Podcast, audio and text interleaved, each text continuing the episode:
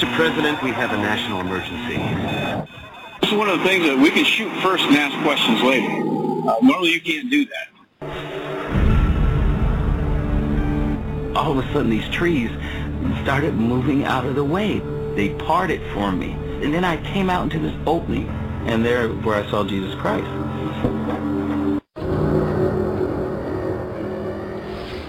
Back in 1927, an American socialist, Norman Thomas, six-time candidate for president on the Socialist Party ticket, said the American people would never vote for socialism.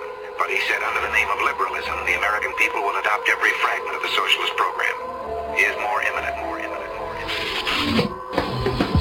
James Madison, 1788, speaking to the Virginia Convention, said, "Since the general civilization of mankind, I believe there are more instances of the abridgment of the freedom of the people by gradual and silent encroachment of those in power than by violent and sudden usurpations." When men were free.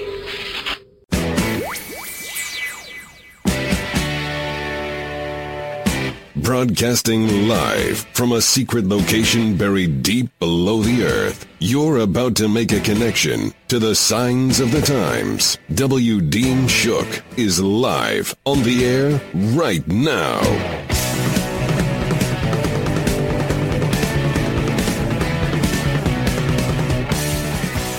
You're listening to End Time News. I'm your host, W. Dean Shook. Welcome to the new mainstream media.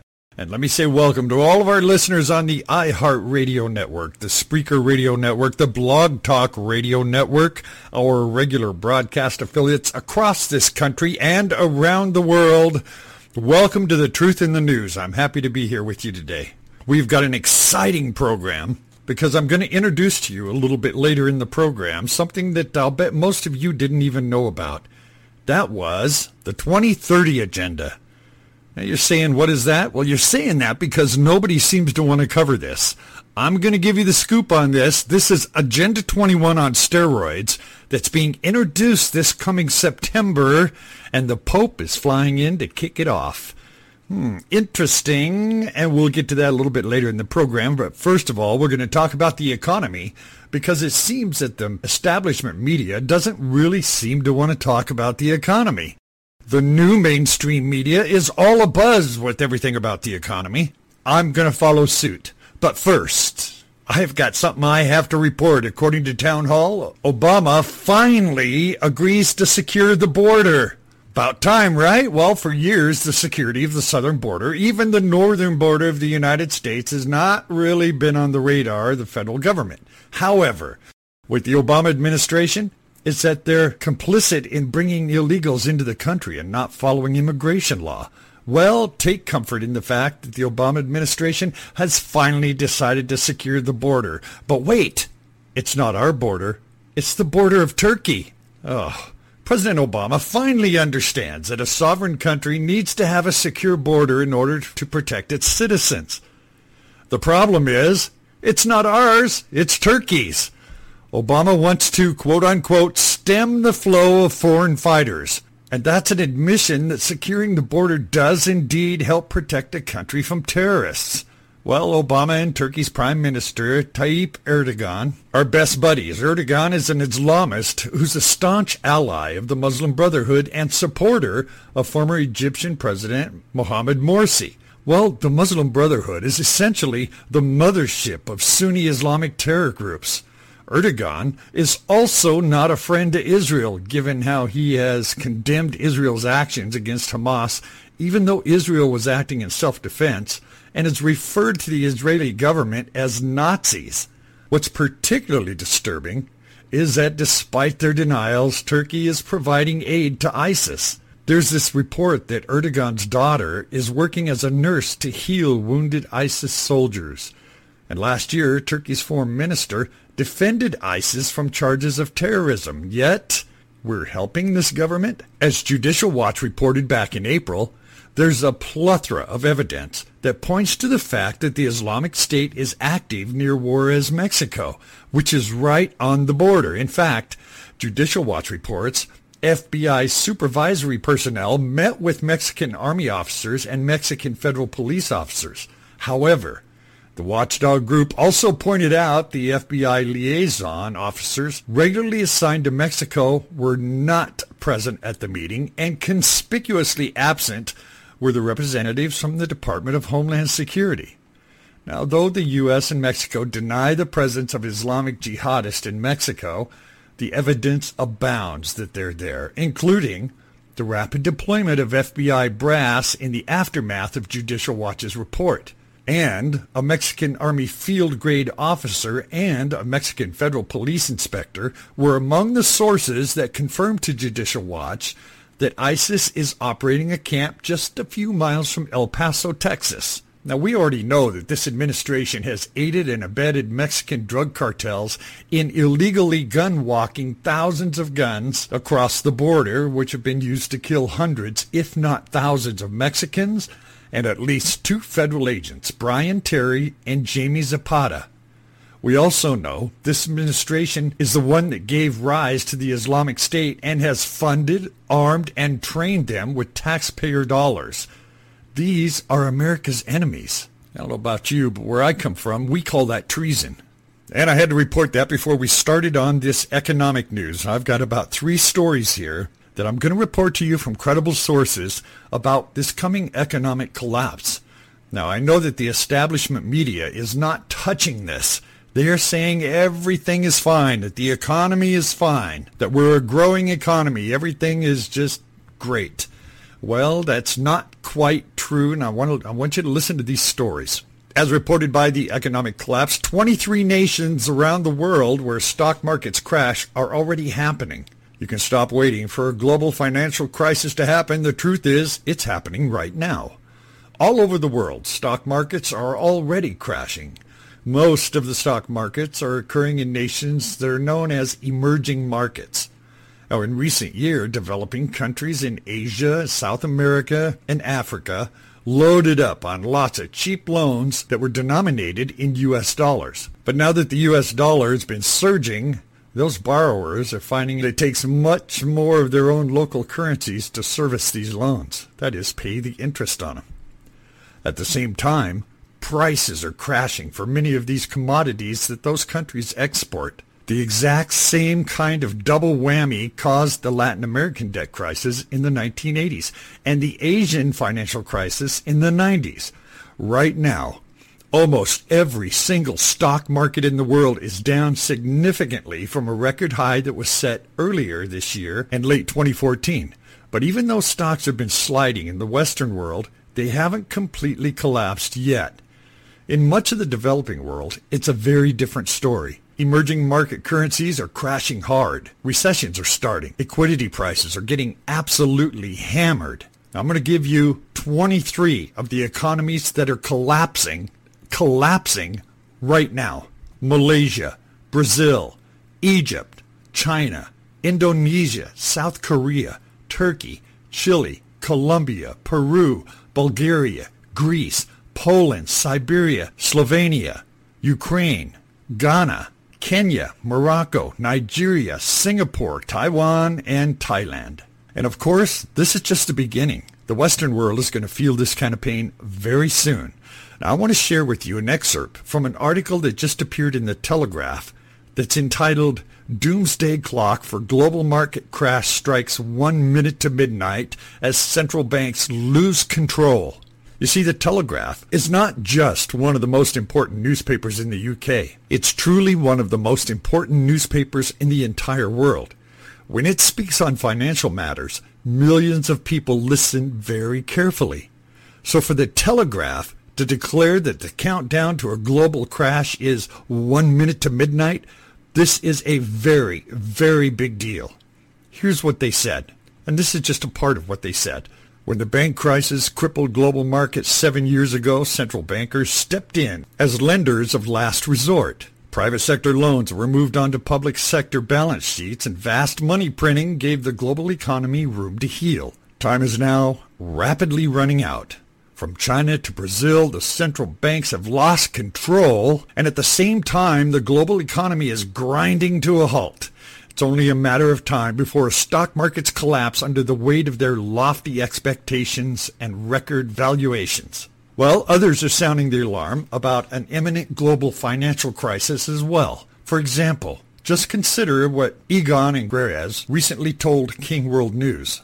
They said, I fear this coming September, October, all hell's going to break loose in the economy and the markets. A lot of factors point to that, both fundamental and this indicates that we could have a number of shocks this autumn. Sadly, most investors will hold stocks, bonds, and property, and they'll see decline in value as an opportunity.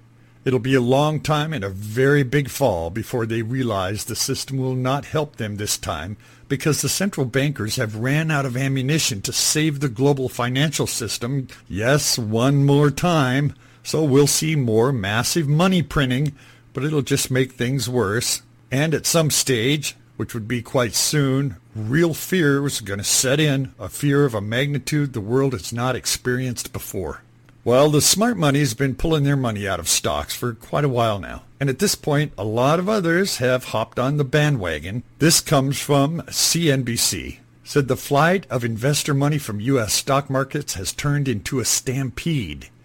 In fact, the $78.7 billion leaving domestic equity funds have been worse in 2015 than it was during the financial crisis years, when the S&P 500 tumbled some 60%. According to data released by Morningstar, the total is the highest since 1993. They say domestic equity funds surrendered $20.4 billion in July alone and have seen $158.6 billion in redemptions over the last 12 months. Even a strong flow of money into passive management exchange-traded funds has been unable to offset the stream to the exit among retail investors who generally focus on mutual funds than ETFs. So those that were claiming that a crash wouldn't happen in 15 are already wrong. It's already happening. Now, people that don't like these warning messages are going to feel pretty stupid when things start falling apart all around them and they finally realize how wrong they truly are. I got a couple reports here that kind of combined together. It's from DC Clothesline and The End of the American Dream. It says, why does Russia media seem to be far more on the ball than the establishment alphabet media? Could it be possibly that Russian reporters have more freedom to talk about important issues than reporters that work for the major corporate conglomerates in the United States? Well, of course, the Russian media is far from perfect. They put out pro-Russian propaganda just like the U.S. media puts out pro-American propaganda. But you have to admit that we can find Russian news sources who are willing to tackle controversial issues that the establishment media in the United States won't touch with a 10-foot pole. This includes the critical events that are coming up this September. I'm going to tell you about it right now because I'm not part of that establishment media. That's what makes us the new mainstream media. So even after everything has been said and written in the new mainstream media about what's going to happen during September, most Americans are still completely ignorant about the history of changing events that are going to take place in the next month or two. First of all, the most important template for global governments that the United Nations has ever dreamed up is going to be launched at a major conference from September 25th to September 27th. The launching of this new universal agenda is such an important event that the Pope is going to be traveling to New York City to give the address that will kick off this conference. The new plan is known as the 2030 Agenda, and it's being called Agenda 21 on steroids. This is one of the most significant steps toward global governance in the history of the world. Yet, the establishment media in the United States is saying virtually nothing about this. Not a word. And in just a few minutes, I'm going to give you a nice introduction to this 2030 Agenda. Now, even though articles and videos and programs like End Time News that discuss all of these things, the establishment media in the United States has been strangely silent about all of it. Fortunately, there are international news sources out there that are willing to address these topics, and some of them happen to be in Russia. Sputnik News is actually fully owned and operated by the government of Russia. Sputnik News is willing to address many things that the corporate-controlled media in the United States simply will not touch. For example, the following from a recent Sputnik article about the financial crash that's coming this fall. the founder of Trends Research, who predicted the panic of 2008, believes that soon we will witness the crash of a global stock market and predicts the economic earthquake that will send reverberations around the world. Well, RT is another Russian news outlet that I find to be superior to U.S. news organizations in a lot of ways. Well, in one recent article, RT was even willing to discuss the coming end of the biblical Shemitah in September of this year, which, really doesn't surprise me that much because, a lot of people don't know it, but there are a lot of Christians in Russia. So to talk about the Shemitah is not really that unusual from RT. But indeed, the hysteria over the next month has reached such a fever pitch that even seasoned experts are cracking open their dusty Bibles for signposts. Well, the seventh year of the biblical agricultural cycle, as set down in the Torah, just happens to fall on September 15th of 2015. This is a real millennial event, with the so-called tetrad, or blood moons, 4 consecutive lunar eclipses, all falling on Judaic religious days. For the people who track these kind of astrological occurrences, a number of major events have occurred at the end of this 7-year business cycle, as it's commonly known. Judaically, it's called the Shemitah. In 2008, for example, the world suffered its worst financial crisis in decades, while in September of 2001, the United States experienced the worst ever terror attack in its history, as well as a massive sell-off of Wall Street markets when they reopened on September 17th. So whatever the case may be, Americans, increasingly wary of the weak underbelly of their economy, are gearing up for fireworks in September. But even if nothing happens, all of the prepping and stockpiling, much like the run-up to the overhyped Y2K non-event, it will certainly boost economic performance across the board. So there's nothing wrong with being prepared, even if nothing happens. But if you can believe it, even Pravda has talked about what's coming up this September. Now, Pravda was regarded to be an official voice of the evil empire, and whatever Pravda reported back in those days was generally thought to be pro-Soviet propaganda. And that was generally true at the time. But today, Pravda has a lot more freedom to discuss the issues that really matter than a lot of U.S. outlets do. For instance, earlier this year, Pravda also discussed the potential for a financial apocalypse in September. They said again, in 2001 brought social conflict, financial calamity, as it was the pivot point that triggered a cascade of negative events that would go on for years, including the wars in Iraq and Afghanistan. They went on to point out something that I think is very interesting. They said another 7-year period would elapse and bring us to September 29th, 2008. On this infamous day, stocks skidded, the Dow slumping 777 points, the biggest single-day point loss ever. Approximately $1.2 trillion in market value vanished in a twinkling. Now notice this happened on September 29th, 2008, and the crash was 777 points. Now, some of you know what that may mean. And again, 7 years to the month, exactly from the 2001 crash. But apparently, no one noticed this pattern because the financial elites never mentioned it. So from September 29th, 2008 to September 29th, 2015 is 7 years and the end of the Shemitah year. And with all of this being said, I had to throw this one in there, and I'm going to be brief with this. There's a WND report that says Hamas has accepted terms of an 8-year truce with Israel. Out of Tel Aviv, Hamas political leadership tentatively agrees to a term of 8-year truce with Israel, according to sources within Hamas. After discussing in Egypt, the Hamas delegation, headed by Hamas leaders, will travel to Qatar and Turkey for more input on the deal, which is being brokered by former Qatar envoy and ex-British Prime Minister Tony Blair. Well, in response to the truce reports, Prime Minister Benjamin Netanyahu has released a statement to the media that said there are no meetings with Hamas, there are no direct contacts, no contacts through other countries, and no contacts through intermediaries. The statement, however, did not confirm or deny that truce proposals are in the works. So think about this. If it took them another year to work out the details of this 8-year peace agreement, would that work out to be a 7-year agreement with Israel? Think about that. All right. Being reported by DC Clothesline, 46 million Americans go to food banks, and long lines for dwindling food supplies begins at 6:30 a.m. Those that run food banks all over America say that demand for their services just continues to explode. It always amazes me that there are still people out there that insist that an economic collapse is not happening. From their air-conditioned homes in their cushy suburban neighborhoods, they mock the idea that the U.S. economy is crumbling. But if you just go down and visit the local food banks in their areas, they'd see how much people are really hurting. According to Feeding America spokesman Ross Fraser, 46 million Americans got food from a food bank at least one time during 2014.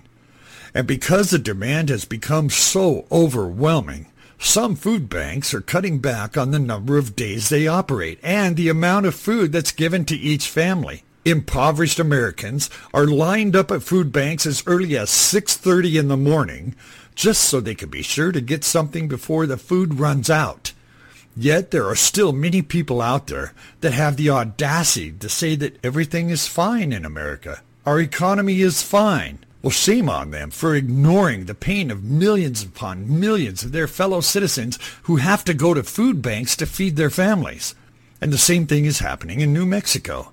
It's also happening in Ohio. Needy people are standing in line at the crack of dawn so they can be sure to get something before the food runs out. Lisa Hamler, executive director of the Ohio Association of Food Banks, who's been working in food charities since the 1980s, said that when earlier economic downturns ended, food demand declined, but not this time.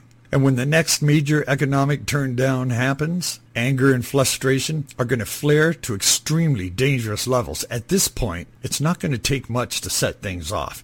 Desperate people do desperate things. Desperation is rising.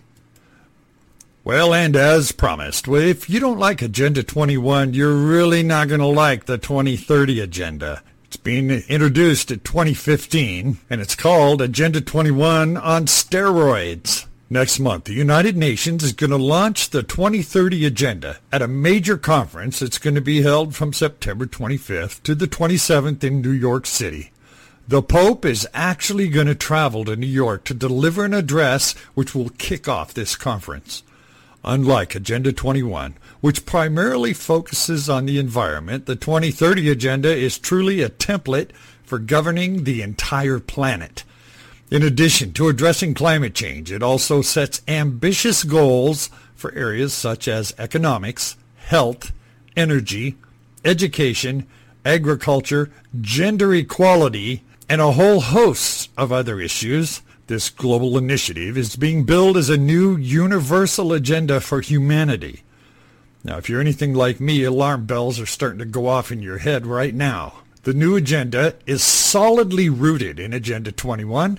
This was originally adopted by the United Nations back in 1992. Well, at the same time, Agenda 21 has been modified and amended numerous times. They've made noteworthy changes in 1997, in 2002, and in 2012. But now, the UN Sustainable Development Program is being given an entirely new name. And the scope of this agenda is being broadened dramatically. Here is what the official United Nations website says about it. And I quote, "The United Nations is now in the process of defining sustainable development goals as part of a new sustainable development agenda that must finish the job and leave no one behind. This agenda, to be launched at the Sustainable Development Summit in September of 2015, is currently being discussed at the UN General Assembly, where member states and civil societies are making contributions to the agenda." Just a few days ago, the core document of the 2030 Agenda was finalized. When what is in this document starts getting out, it's going to create a huge stir among Americans that are concerned about the ambitions of the globalists. Now, this comes from the preamble of this document, and once again, I quote, "The agenda is a plan of action for people, planet, and prosperity. It also seeks to strengthen universal peace and a larger freedom. We recognize that eradicating poverty in all of its forms and dimensions, including extreme poverty, is the greatest global challenge and an indispensable requirement for sustainable development. All countries and all stakeholders acting in collaborative partnership will implement this plan. We are resolved to free the human race from the tyranny of poverty and want to secure our planet. We're determined to take the bold and transformative steps which are urgently needed to shift the world into a sustainable and resilient path. As we embark on this collective journey, we pledge that no one will be left behind. The 17 Sustainable Development Goals and 169 targets, which are announced today, demonstrate the scale and ambition of this new universal agenda. They seek to build on the Millennium Development Goals and complete what these did not achieve. They seek to realize the human rights of all and to achieve gender equality and the empowerment of all women and girls. They are integrated and indivisible and balanced the three dimensions of sustainable development: the economy, social, and environmental. And as you can see, this is not just a plan to fight climate change. This is literally a blueprint for transforming global society. The core of this plan is a set of 17 specific goals, and I'm going to tell you what these goals are. 1, end poverty in all of its forms everywhere. 2, end hunger, achieve food security and improve nutrition and promote sustainable agriculture. 3, and ensure healthy lives and promote well-being for all ages. 4, to ensure inclusive and equitable quality education and promote lifelong learning opportunities for all. 5, achieve gender equality and empower all women and girls. 6, to ensure availability and sustainable management of water and sanitation for all. 7, to ensure access to affordable, reliable, sustainable, and modern energy for all. Number 8, to promote sustained, inclusive, and sustainable economic growth, full and productive employment, and decent work for all. 9, to build resilient infrastructure, to promote inclusive and sustainable industrialization and foster innovation. 10, to reduce inequality within and among countries. 11, make cities and human settlements inclusive, safe, resilient, and sustainable. 12, to ensure sustainable consumption and production patterns. 13, to take urgent action to combat climate change and its impacts. 14, and sustainability, use the oceans, seas, and marine sources for sustainable development. 15 is to protect, restore, and promote sustainable use of terrestrial ecosystems and halt and reverse land degradation and halt biodiversity loss. That's a mouthful. 16, to promote peaceful and inclusive society for sustainable development, provide access to justice for all, and build effective, accountable, and exclusive institutions on all levels. 17 is to strengthen the means of implementation and revitalize the global partnership for sustainable development. Now, many of those sound very good. After all, who wouldn't want to end poverty and halt biodiversity loss? But as you read through that list, ask yourself what form of human activity would be excluded from it. Personally, I have a hard time coming up with much of anything. As I described earlier, the globalists want to use sustainable development as an excuse to micromanage the lives of every man, woman, and child on the entire globe. We're told that individual liberty and freedom are dangerous because when everyone just runs around doing whatever they want, it's bad for the planet. For example, one of the goals of the Sustainable Development crowd is to push the population into giant megacities and to allow nature to recapture much of what has already been settled by humanity. Eventually, the globalists want to fundamentally transform virtually everything about our society. This includes our economy, our government, our entertainment, our social interactions, our families, and even our religious beliefs. So don't be fooled by all of this nice language. This new universal agenda is far, far more dangerous than Agenda 21 ever was. And it's a giant step forward into a one-world system that's governed by bureaucratic control freaks.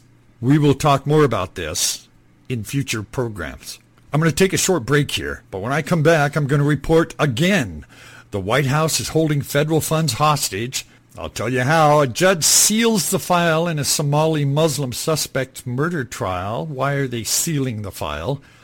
And there's a city that refuses to allow a man to pay a $25 parking ticket with 2,500 pennies. They tell him it's not legal tender. There's a Muslim asylum seeker who allegedly beheads a victim inside an IKEA. How does IKEA respond? They stop selling knives. And much more right after this short break. We'll be right back. You're listening to a global pioneer in the new mainstream media, End Time News with W. Dean Shook. Your connection to the signs of the times. We have assumed control. We have assumed control. We have assumed control.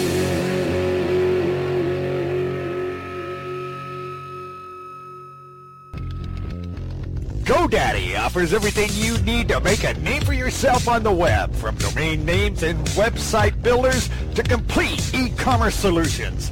We've earned our place as the world's #1 accredited domain registrar by delivering world-class products at competitive prices and support them with industry-best services delivered 24/7, 365. We're proud to serve our customers from locations around the world. Sign up now at wdeanshook.com and get your domain name as low as $5.99 a year. Sign up now at wdeanshook.com. Go, Daddy. Go, Daddy.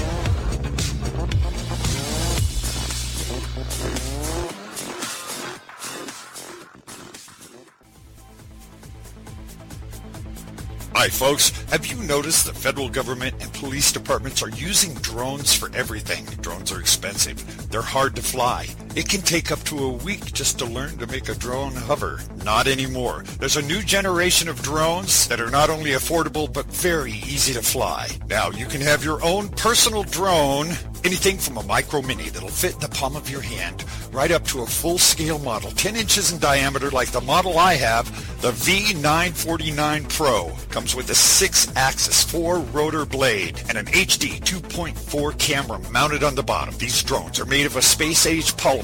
They're durable. And don't worry about crashing your drone. Replacement blades for this drone from the website are only $1.80 for a pack of 4. That's right, I said $1.80 for a pack of 4 replacement blades. You can also get an extra long life battery. This battery allows you up to a half hour of fly time with a maximum speed of 40 miles an hour.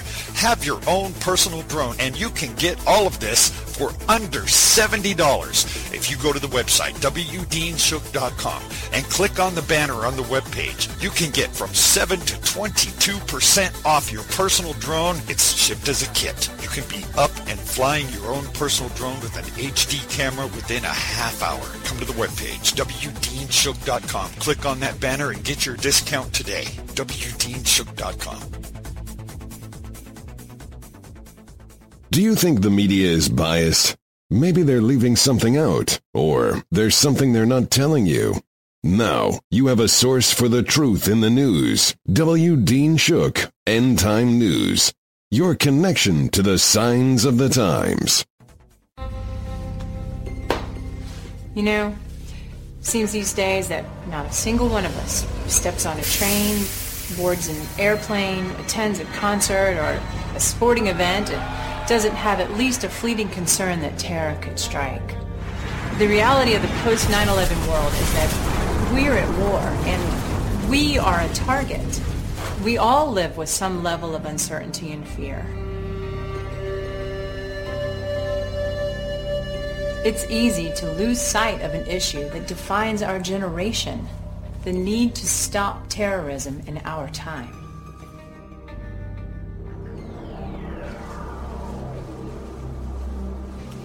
Our president apologizes for America, and he's made it clear that the era of American exceptionalism is over. He campaigned on closing Guantanamo and trying terrorists in civilian court.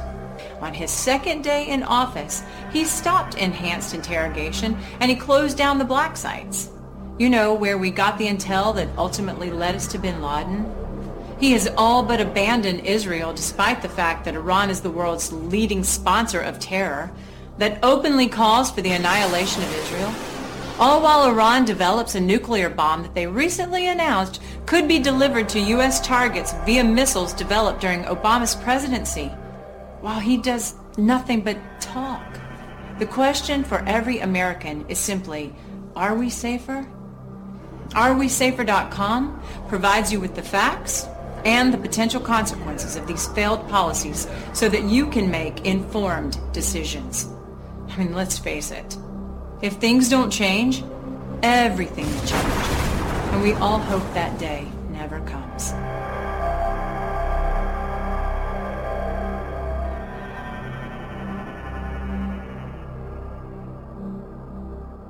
Thank you for allowing me that break. Once again, the White House is holding federal funds hostage if the states don't comply with what they want. Obama administration threatens states attempting to defund Planned Parenthood. Now listen to the hypocrisy in this.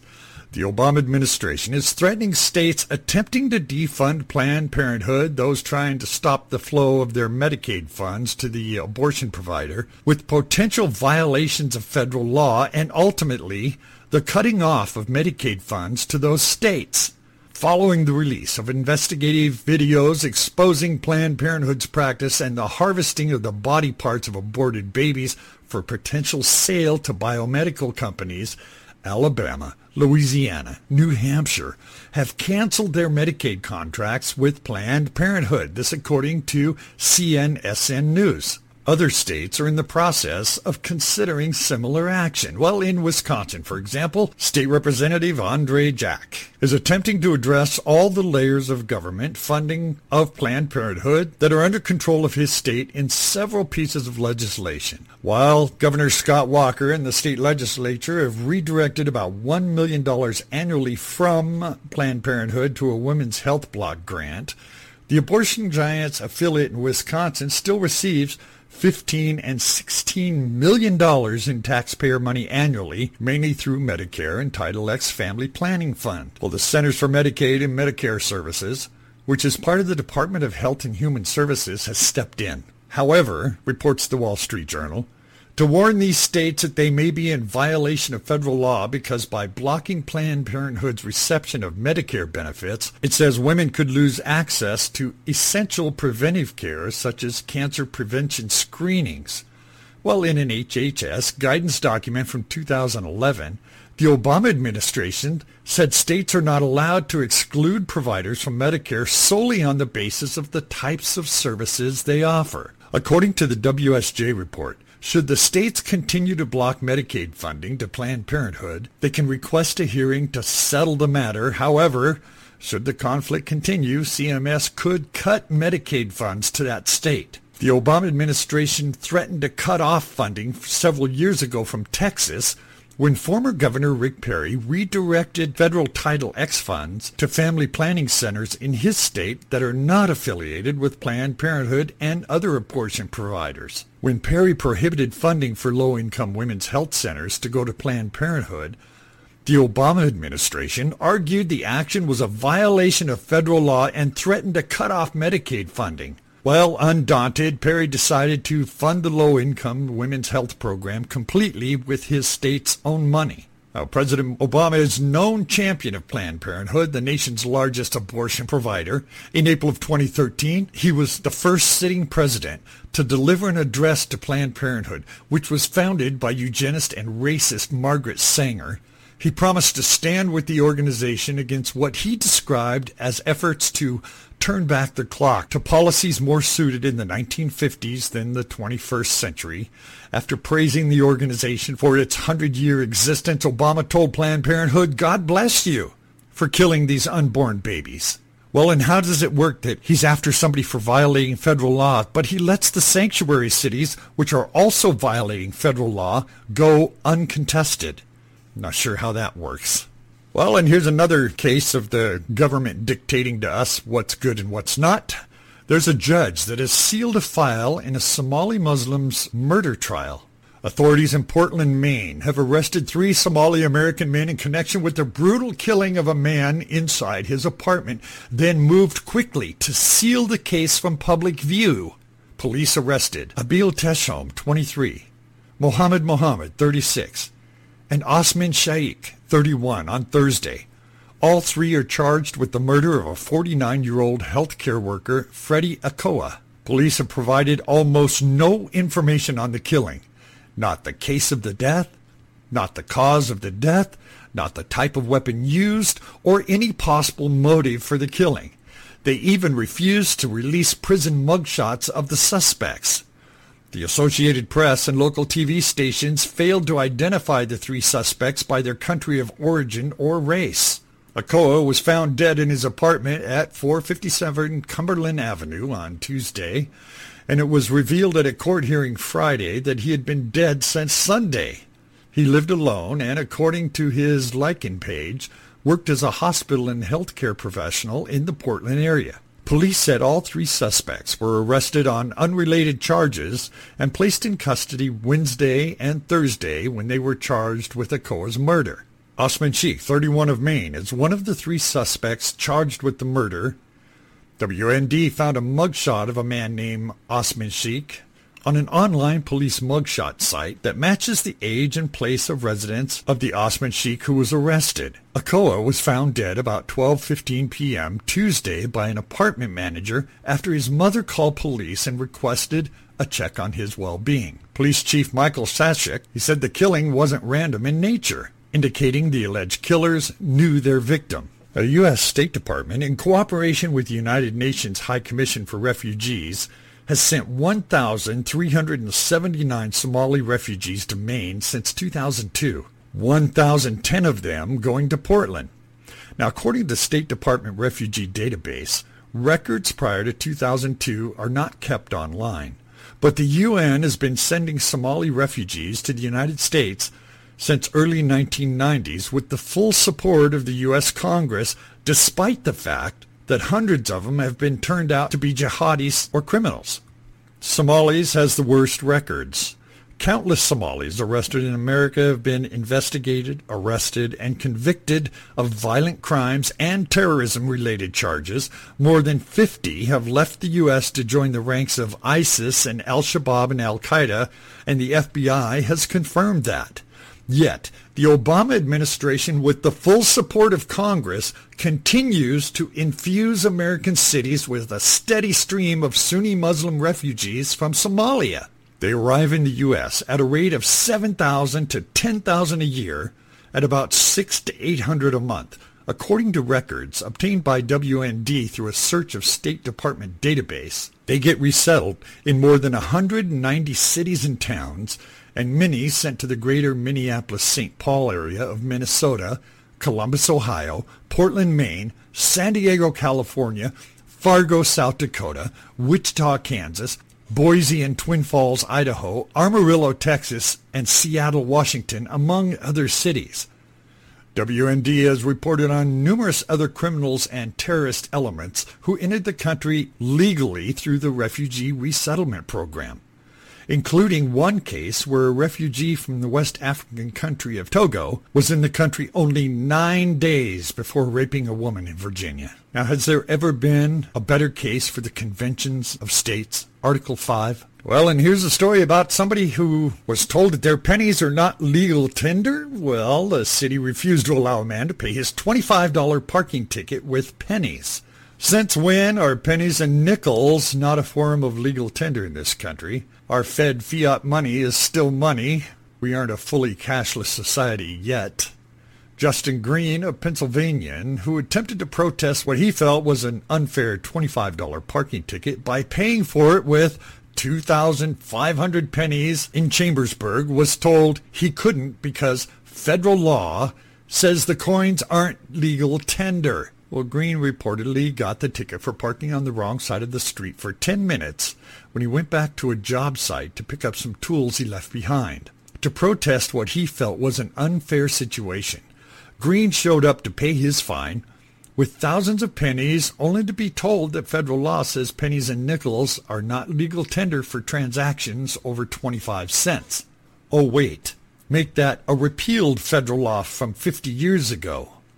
The town official who told Green this was 100% wrong. The idea of coin not being legal tender in this country was long ago made irrelevant when the Coinage Act of 1965 passed.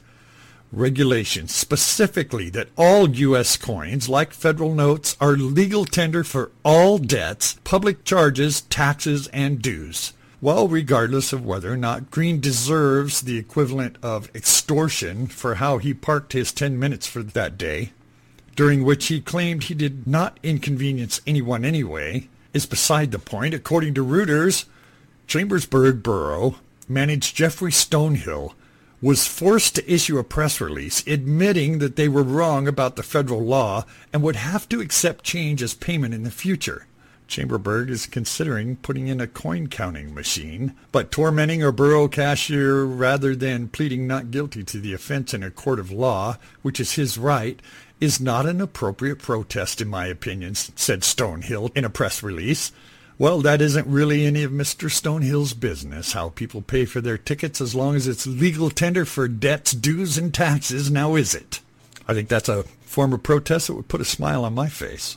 Well, the Truth Revolt is reporting that Sweden is protecting a Muslim asylum seeker after he allegedly beheads a victim inside IKEA.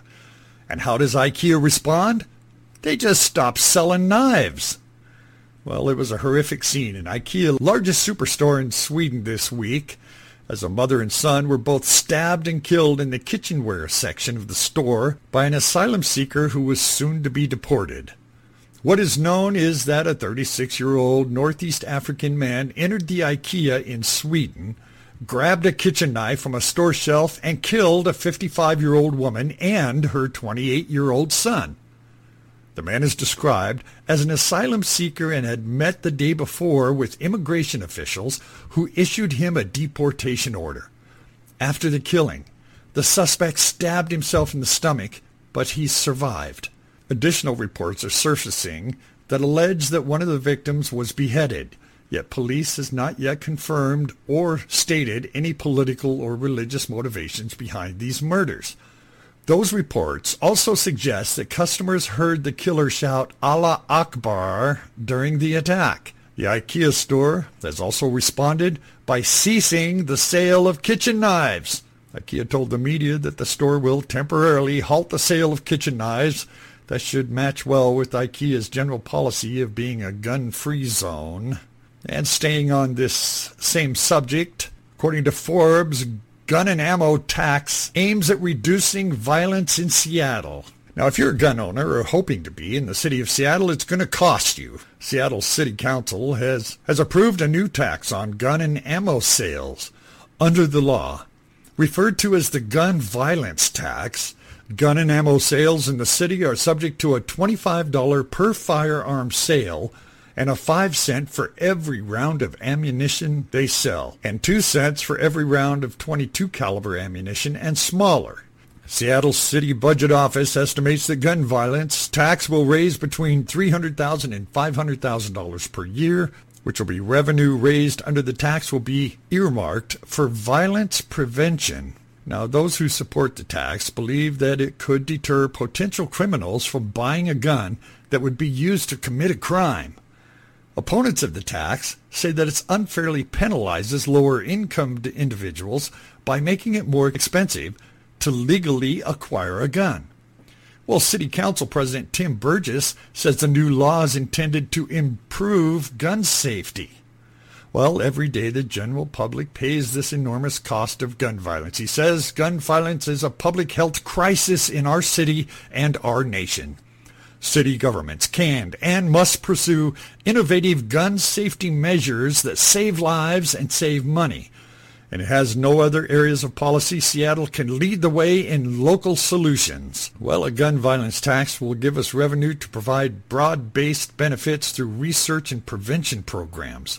They said it wouldn't be the only such tax in the country. A similar tax in Cook County, Illinois, was adopted after much controversy in 2012. The hope was that it would slow gun violence. However, according to reports in the Chicago Tribune, Gun violence continues to escalate in the city of Chicago, with the number of persons shot in 2015 so far on pace to top those shot in 2014. So here's what the White House says about gun violence. They want to require background checks for all gun sales. Okay. Strengthen the background check system for gun sales, to pass new, stronger bans on assault weapons, to limit ammunition magazines to 10 rounds, to finish the job of getting armor-piercing bullets off the streets, to give law enforcement additional tools to prevent and prosecute gun crime, end the freeze on gun violence research, and make our schools safer with a new source officer and counselors, better emergency response plans, and more nurturing school climates. Well, let me ask you this. If your child was bleeding from the ears and you took him to the emergency room, and the doctor in the emergency room put cotton in his ear to stop the blood from coming out of his ears and said, there you go, go ahead and go home, would you be happy with that? Well, if you said no, I'd say, why not? You went in to have the bleeding stopped, and he did it by putting cotton in his ears. Well, the reason you're not going to be satisfied, the reason no reasonable person would be satisfied with that, is because he didn't fix the problem, only the symptom. Well, all of these things, banning assault weapons, ammunition rounds, all of these things are treating the symptoms, not the source. If somebody wants to kill somebody and they run them down with the car, are you going to ban cars? If they hit them with baseball bats, are you going to ban baseball bats? They're treating the symptom, not the cause. But somehow these people just don't seem to get it. Well, let's move on from that. You know, all presidents come to the end of their presidency. They like to build themselves a nice library. Presidents have been doing this for a long time. Well, Obama seeks $1 billion for a post-presidency work fundraising for a library. President Obama's associates, on the heels of a recent intimate White House dinner hosted by his wife and him for 13 guests to decide the post-presidency future, they came to this startling conclusion. The executive couple would need at least $1 billion to bring their library and foundation dreams to fruition. Advisors who have taken a look at the president's post-White House days are attempting to map a future for him and his family. I've already talked about fundraising strategies to come up with a minimum of $800 million, according to the New York Times, but the necessary funding may actually hit the $1 billion mark. If so, the amount would be double what former President George W. Bush raised for his own presidential library and accompanying programs. Reportedly, Obama's tentative post-White House plans call for an endowment of as much as $1 billion to create a foundation with worldwide influence, as well as a fund of high-tech digital library in Chicago. According to Marty Nesbitt, where we'll end up? We don't know yet. One of the Obama's longtime Chicago friends, who's helping plan the creation of the library and global foundation, said money is the main issue. The New York Times reported Obama only received about $5.4 million for his post-presidency plans from a dozen different donors, including one from Michael Sachs, a Chicago businessman, for the amount of $666,666. That's $666.666. But once Obama leaves office, the real fundraising will begin in earnest, aides said. Among the attendees of his recent White House dinner were Lukton billionaire Reid Hoffman, novelist Toni Morrison, hedge fund manager Mark Larcy, venture capitalist John Doerr, writer Malcolm Gladwell, Sun Microsystems co-founder, and actress Eva Longoria. And the New York Times reported nobody was asked outright for donations to his library, but critics say the suggestion was implied because the main topic of conversation was Obama's future, which we know is what's really most important, right? Well, and I've got another story here. This is a exclusive by Leo Homan of WND.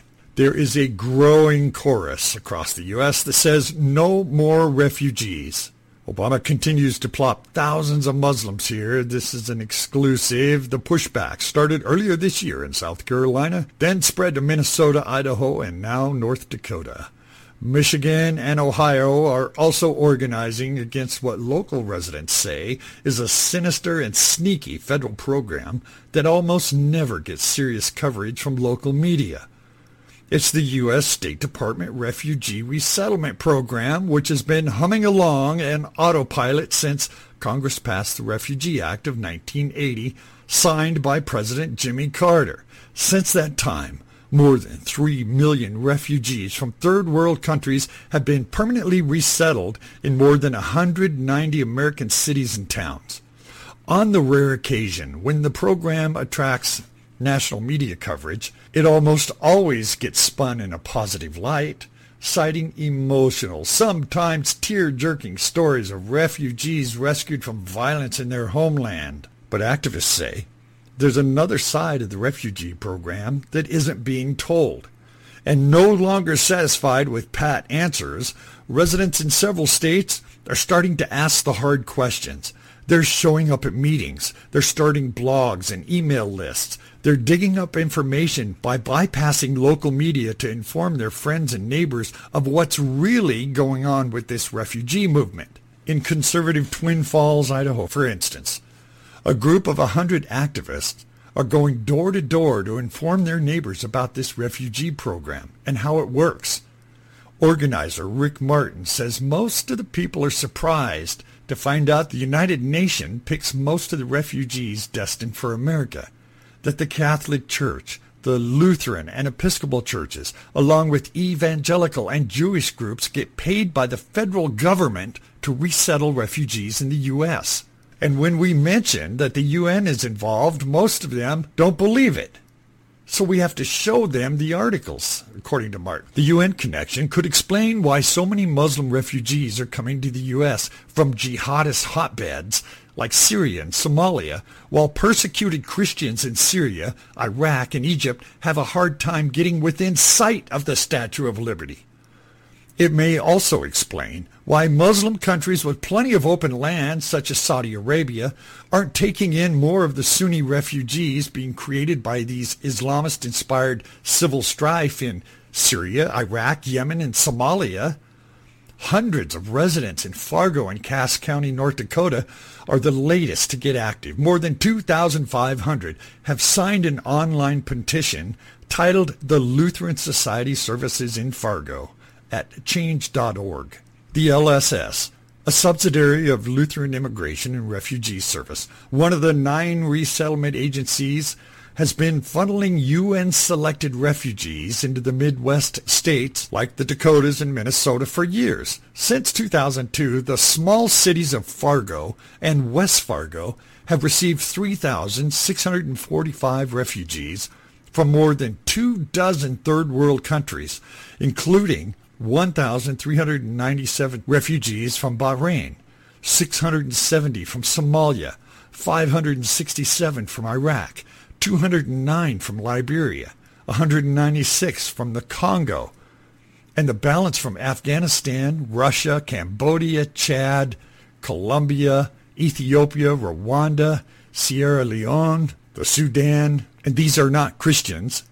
These are predominantly Muslims. They're not letting Christians into the country looking for asylum. On Thursday of last week, Lutheran Social Services announced it has rejected the online petitioner's plea, saying it would continue to resettle refugees from around the world in Fargo, demonstrating once again that the agency works for the federal government and the United Nations, not the people of Fargo or North Dakota. At that point, the petition had 450 signers. By Saturday afternoon, it was up to 2,370 signatures, and by Sunday afternoon, it had already surpassed 2,500. Overall, the United Nations has sent nearly 500,000 refugees directly from third world countries to more than 190 cities and towns across the U.S.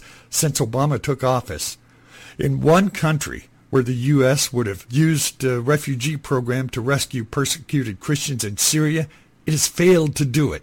Over the past year, more than 1,150 refugees have entered the U.S. from Syria, with only a small handful, 40 Christians among them, while 95% have been Muslims, according to a search of federal government database. The State Department assures those who ask questions about security refugees, the most highly vetted of all U.S. immigrants, but the FBI, which is responsible for doing the vetting, refutes that notion. House Homeland Security Chairman Michael McCall, Republican from Texas, called them on that very deception. Please listen to this clip. Thank you, Mr. Chairman. I want to thank you for holding this important hearing. We've been sounding the alarm for months on this issue, and for good reason.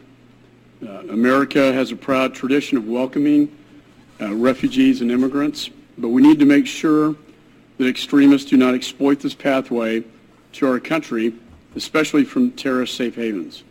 Last year, the administration announced plans to surge the admission of Syrian refugees into the United States, including plans to resettle roughly 2,000 of them this year and thousands more next year. This is concerning for two reasons. First, terrorists have made it known that they want to manipulate refugee programs to sneak operatives into the West. Second, top national security officials have admitted that intelligence gaps in Syria will make it hard to weed them out of refugee pools. Testifying before our committee in February, the director of National Counterterrorism Center called these refugees a population of concern, given the expansive presence of ISIS and al-Qaeda in Syria. At the same hearing, the FBI's Assistant Director, Michael Steinbach, for counterterrorism, argued that identifying potential operatives will be difficult because, quote, our databases won't have the information we need, end of quote. Simply put, we cannot screen applicants confidentially if we don't have good intelligence on the ground. We can't vet them properly if we don't have the proper databases. In light of these concerns, I sent a series of letters to the administration this year highlighting the risk of accelerating Syrian refugee admissions and requesting greater assurances regarding the screening process. The responses were inadequate, and the administration was vague in explaining how the screening process would overcome the intelligence gaps. I just wrote the president 2 weeks ago, again asking for answers and a classified briefing for members of this committee. We are still waiting for a serious response. I do not take this issue lightly. Terrorists are constantly probing our defenses and would not hesitate to exploit a program meant to save innocent people fleeing from violence for the purpose of attacking our homeland. I remind you that members of al-Qaeda in Iraq, the predecessor to ISIS, have already managed to sneak into our country through refugee settlement programs. Two of these terrorists, arrested in 2009, were responsible for killing 4 Pennsylvania National Guard soldiers in Iraq, yet they were gained entry and resettled in Bowling Green, Kentucky. And that was when we had far better intelligence on the ground in Iraq to vet refugees, where in Syria we are dark. The situation today in Syria is even more chaotic, making it difficult to get the biometric, biographic, and other information needed to ensure individuals being admitted into our country do not intend to do our people harm. Since its founding, America has welcomed refugees from conflict zones in the darkest corners of the globe. We will not abandon that tradition. It embodies the compassion of our people and represents our deepest values. But we must also not abandon our vigilance, and we cannot be naive. In Syria, we are witnessing the largest convergence of Islamist terrorists in world history, and some of these fanatics want to turn our refugee programs into a Trojan horse to carry out attacks here at home. We cannot allow that to happen, and I hope the White House will do more to convince Congress and the American people that it is moving forward cautiously, appropriately, but most importantly, with the security of the American people as the priority. If it does not, we may need to consider taking additional steps here on Capitol Hill. And with that, Mr. Chairman, I yield back. Now, WND has reported numerous cases of criminal and terrorist activities among these refugees over the past year. Most recently, Reporting on Case Friday were three Somali Americans believed to be refugees or children of refugees that were arrested in Portland for that murder of the local guy. In another case, a refugee from Togo was in the U.S. only 9 days before he raped a woman in Virginia, like I just reported. In April, 6 young Somali men from refugee families in Minnesota were arrested and charged with repeatedly trying to board flights to Turkey, where they planned to cross the border and join ISIS in Syria. And these cases are just the latest in a string of Somali refugees involved in terrorist activities. And it led U.S. Attorney Andrew Lugar to admit at a press conference, we have a terror recruitment problem in Minnesota. On January 30th, WND reported the FBI announced its newest most wanted terrorist was a Somali refugee working as a cab driver in Virginia who was recruiting for al-Shabaab and al-Qaeda. He reportedly left the country for Somalia, but has dual citizenship and could return to the U.S. any time. These are just a few of the cases involved of bad apples who got to American shores as either refugees or were born in the United States children of refugees. There are dozens more of these cases, including one refugee from Uzbekistan who was convicted in Idaho last week of planning attacks against U.S. military installation. And thank you for allowing me to bring you the truth in the news. And don't forget, you can download the End Time News radio app for your iPhone or your Android, available at Google Play or at the App Store on iTunes. And if you don't want to go looking for it, you can always visit the webpage at wdeanshook.com, where you'll find a link for the End Time News app right on the webpage. And as usual, when the dust settles and the smoke clears, I'll be back with more truth in the news. Thank you. You can get these full stories and more at wdeanshook.com. That's wdeanshook.com.